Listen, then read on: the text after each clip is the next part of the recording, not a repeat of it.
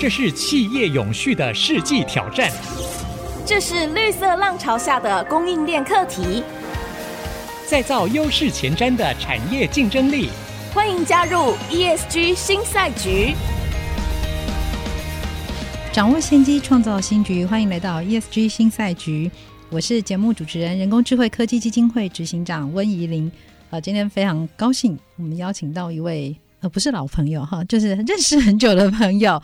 好，是友达光电的永续长古秀华。好，Amy，呃，听众朋友大家好，怡玲好，好，非常高兴可以请到永续长哦，因为我们在前面谈了很多的 ESG 的理论啊，国际的趋势啊，还有我们可能会面对的一些地缘政治的风险跟总体经济的影响。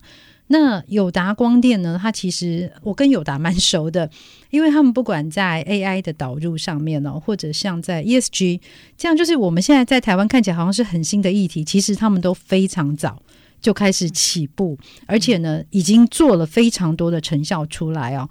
所以我想要首先啊请 Amy 跟我们分享一下，友达是在二零一八年的时候，他设立永续发展部，然后永续长。好，那当时设立的这个初衷啊是什么？你们看到了什么？然后会希望达到什么样的目标？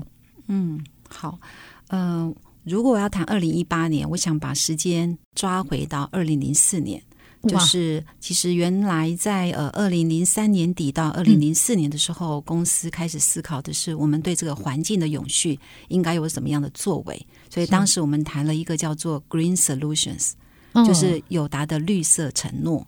哦，这件事情就启动了我们对环境议题的重视，所以我们就从包括我们的原材料的购买、R&D 的实验，嗯，到制造，到我们的运筹，最后到回收，当然还有很重要就是对同仁是不是有一个绿色的 DNA 这样的一个运作，我们称为 Green Solutions。所以我们当时就已经有这样的一个做法。嗯，哎，可是。对，忽然想到一个问题啊，在那个时候其实没有任何压力的状况下嘛，你们就自愿做这个事啊？是的，那成本不是很高吗？是，呃，因为友达其实我们是一个面板制造厂，对。于不管是用水用电，其实这些都是呃资源的上面是用的很多的，嗯，所以我们希望在这个过程里面，我们能够自发性的成为先行者。在这个过程里面，找到对的方式来提醒我们自己，应该要在这里面要对环境的部分，呃，不管是呃环境的这个呃 impact，就是我们讲的影响，要降到最低。然后在这个过程里面，还可以找到一些新的机会。所以我们是从风险的角度开始来思考，接着来串到一些新的商机的可能。在那个时候就萌起了这样的一个新的点，所以我们也是越做越觉得有这个机会可以让我们越来越好。其实十八年了耶，其实非常久，嗯，那也都在做了嘛。哦，那二零一八年这个这个时间点，我们会特别去设立这样的一个专责的部门。然后，因为你原本是 HR head，然后变成永续长，嗯，好，那是当时这样的转变的想法会是什么？嗯，我觉得很多事情其实是天时地利人和。嗯，因为原来在两千零三年一路一直到二零一八年，这中间的过程，我们在二零一三年就已经成立了 ESG 的委员会，当时叫做 CSR 委员会，对，好，所以它是第一代，对，好，所以我们当时做了这些我们相关的，这不管是呃一就是环境面，S social 跟 governance 这几个面向，我们都有 cover 到。嗯，可是到了二零一六一七年的时候，全球的整个环境。它开始面临到另外一个，就是不管是京都议定书，对，或是呃巴黎协定这些，嗯，他们在谈的这些事情，从 global 的角度，从全球的角度，看见我们在做这件事情的重要性，嗯，所以我们会从全球的趋势开始去思考的是，那台湾或是我们全球各地，我们所在的厂，对于这些 ESG 的法令，对，我们是不是有做一个符合法令的动作？当然，最重要的是，我们自己也希望在这个过程里面，我们要带动我们的供应链，在这里面有一个新的契机。对，因为环境面向的东西，或是公司治理，或是社会面向，这几个都是需要被平衡的。我们不能只是思考经济面向的赚钱，我们在获利的同时，我们也思考是怎么对这个环境它是更友善的。对，但。其实啊，我们通常在谈到 ESG 的时候，或者 CSR，在比较早期的时候，通常是就净滩嘛，这、嗯、很多人都是从捡垃圾开始啊，还有到偏乡啊去教小朋友。好，那不太清楚说友达，我们刚开始在做这件事，比如说从二零一三一直到现在，其实也将近十年了，嗯、前后这样是十年。你们有定什么样的目标吗？然后这些目标下面哦，就是各个部门它各自，比如说有没有 KPI 上面，它是怎么去定定的？我想很多的企业，因为它现在可能才刚起步，或者在思考说 ESG 到底它要怎么样在它的企业内部推动，所以这个问题对他们来说其实还蛮难的，因为。连怎么做到都不知道，那更难去说。呃，我里面的 KPI 要怎么定啊？然后可能下一步，我们等一下要继续请教，怎么样跟员工沟通？嗯，对，嗯、我们先从 KPI、嗯。对，好，呃，谈 KPI，其实在谈的就是一个目标。对，好，就是企业本身为什么要去做 ESG？嗯，这个目标需要一个短中长期的目标，对，需要架构的非常的清楚。嗯，那这个目标其实来自于主事者，就是公司的董事会。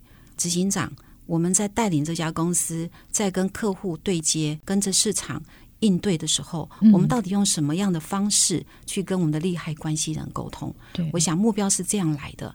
所以目标的制定其实来自于几个方向，嗯、一个是公司其实还是要一个风险治理的观念，嗯，还是从风险治理开始，公司要永续经营。对，他一定要看到的是风险的面向，对，所以有风险鉴别，嗯，有重大议题，有利害关系人的投入，嗯、当然还有客户的声音，这些都是我们谈的这个风险治理里面最重要的资讯的收集。嗯嗯，所以你必须要面对的是，当时我们看见啊、呃，全球在运作上它会有 WEF，就是这个呃风险的公布。嗯嗯，每一年世界经济论坛对每年公布，它一公布，我们就会紧追着这些资料，嗯，开始去看，那它跟我有它的关系，我在这里面我到底是风险还是机会？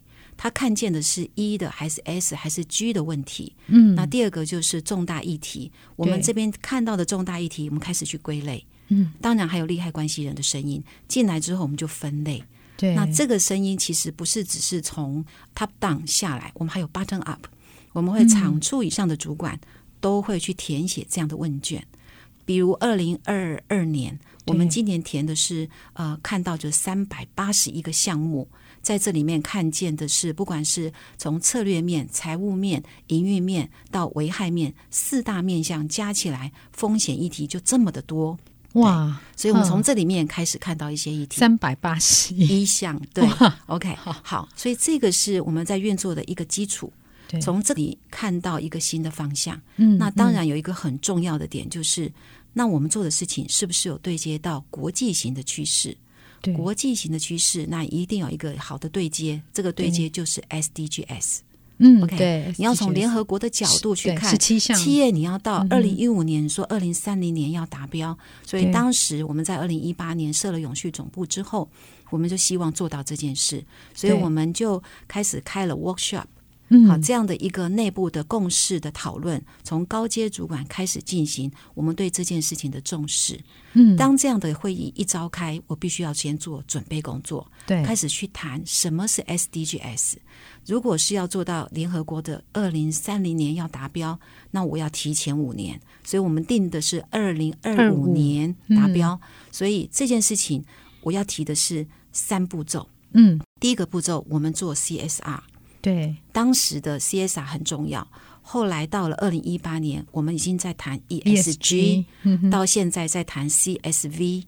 OK，对，所以 CSV 就是 Corporate Sustainability Value，它必须跟你的本业结合，对，而不是为做而做。对，这一题就是会解答刚刚怡琳谈的，如果是公益型的 CSR，那可能是 Step One。OK，没有错对错，只是它的入门是从这里开始。可是以友达来看，我们是三个同时平衡展开的 ESG，所以是用这样的方式来进行。对，定掉了我的目标是，所以这个目标就是我们最后谈到。是有九个 SDGs，然后有十个面向，嗯，总共二十三个的项目策略。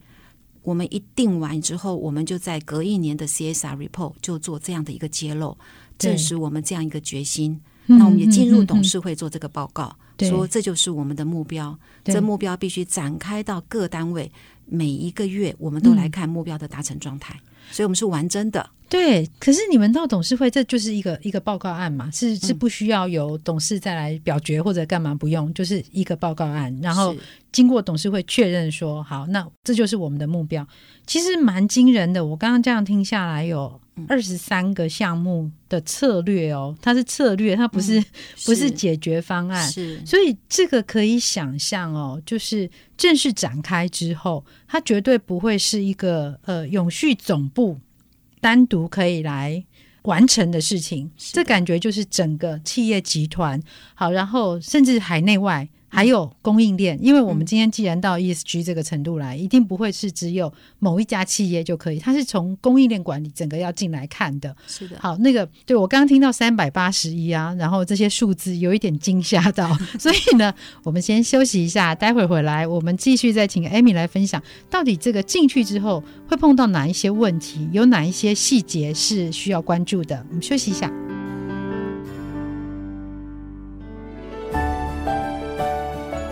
欢迎回到 ESG 新赛局，我是节目主持人温怡玲。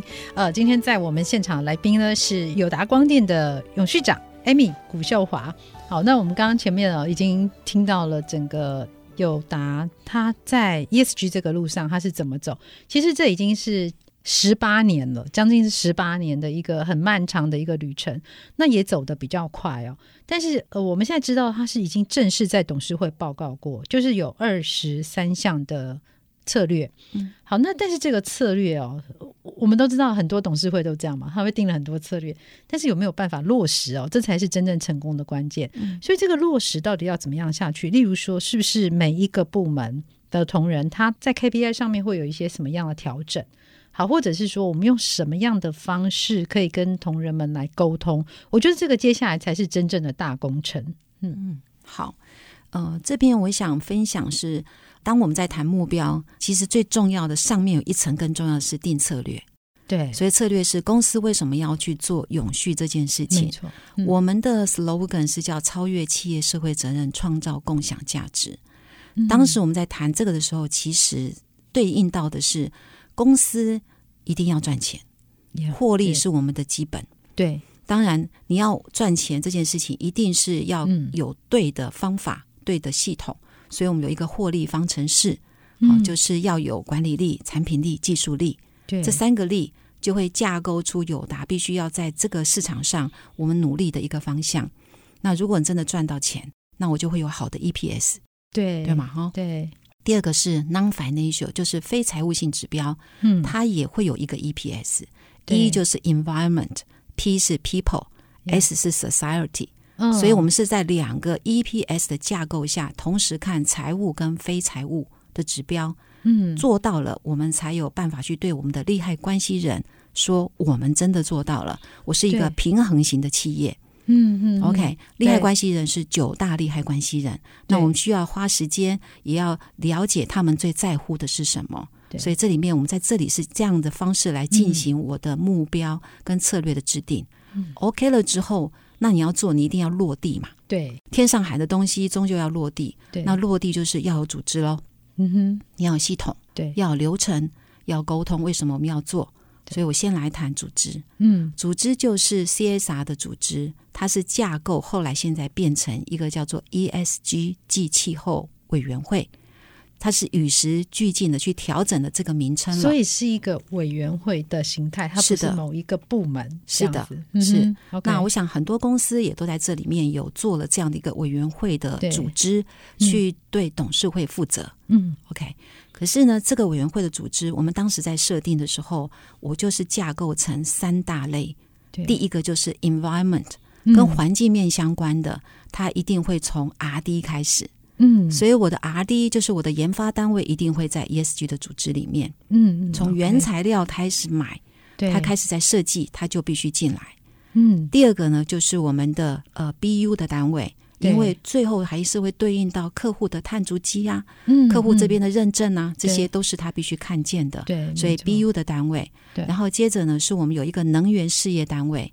它也是我们非常重要的单位，嗯，它协助我们在做再生能源的过程里面，它有一个很好的一个 foundation，就是有一个平台。哦 okay，嗯哼，好，这三个还有第四个就是 supply chain，啊，对，供应链它必须我们做的事情是协助自己之外，还要协助我们的供应链一起来做节能减碳。对，所以 environment 这四个单位是最基本的。嗯，第二个就是 S，就 society 这一块，society 里面不是只谈我们对外的社会关怀，嗯，还有对员工的友善职场，对，更是重要。是这两个都不能偏废，所以这里面就是 HR 要进来。对内对外对内对外都是人的这个部分，嗯、对，所以 HR。那另外一个是 G governance，governance、嗯、governance 有两个单位，我们就组成了这两个单位。第一个就是风险治理组，对，风险治理组就是由财务长亲自来带，他看见的是整个公司必须从策略、营运。到我们的风险的其他各个单位，包括 legal、HR、finance 啊这些相关的单位，都必须在我的风险雷达图里面被看见。所以这是风险治理组。对，最后一组很重要，就是利害关系人组。对，刚刚前面讲的这些所有的作为，你要对应到的还是我刚刚讲的策略面。最后我必须对利害关系人负责。对，这个是由总经理亲自带。这一组，嗯嗯、所以我们这几大组就是都有一级主管亲自带。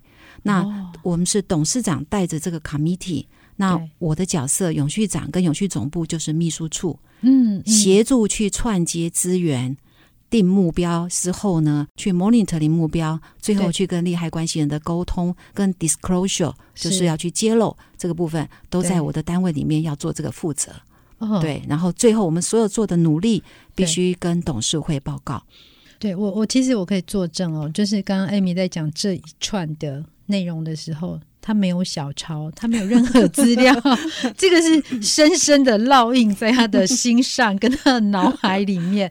因为这个其实是当时整个在规划的时候就想得非常清楚的一个架构嘛。嗯，对，好。那其实我我们在谈这些架构的时候，我我可以感受到一件事，就是那所以对内部的员工，你们。要要怎么谈呢？因为其实像我自己，呃，经常在采访的时候，只要谈 ESG 这个议题啊，我会可以发现到，通常呢，高阶主管，特别是经营者，他们对这个事情是非常在意的。但是，通常在中阶以下主管，一直到现场的这些工作人员们，我们这些同仁们会觉得，嗯，这是什么？好，或者说不是吧？就是做个样子。好，所以其实我们在这个沟通的这个部分。到底要怎么进行呢？对，就是友达目前怎么做的？嗯、呃，我当时的做法，我是先、嗯、先去思考一个点，就是所谓的沟通，就是要沟通什么？嗯，就是到底要要让被我沟通者，我要到底要带什么东西出来？对，第一件最重要的事情是为什么要做？Why？对，呃、然后接着是做这件事情对大家有什么好处？嗯，这个是很重要的。Why, why and why not？嗯，对。Okay, 然后接着才来谈 what 哦，怎么做？做什么？对，uh-huh、做什么？然后接着怎么做？对，才来谈 how。对，所以这个三个步骤，我先想清楚。嗯，想完之后，我开始思考，我要对谁说？嗯，到底要对要对谁？对谁说？那当然是先对执行长说喽。对，对，因为主事者他觉得这件事情重要。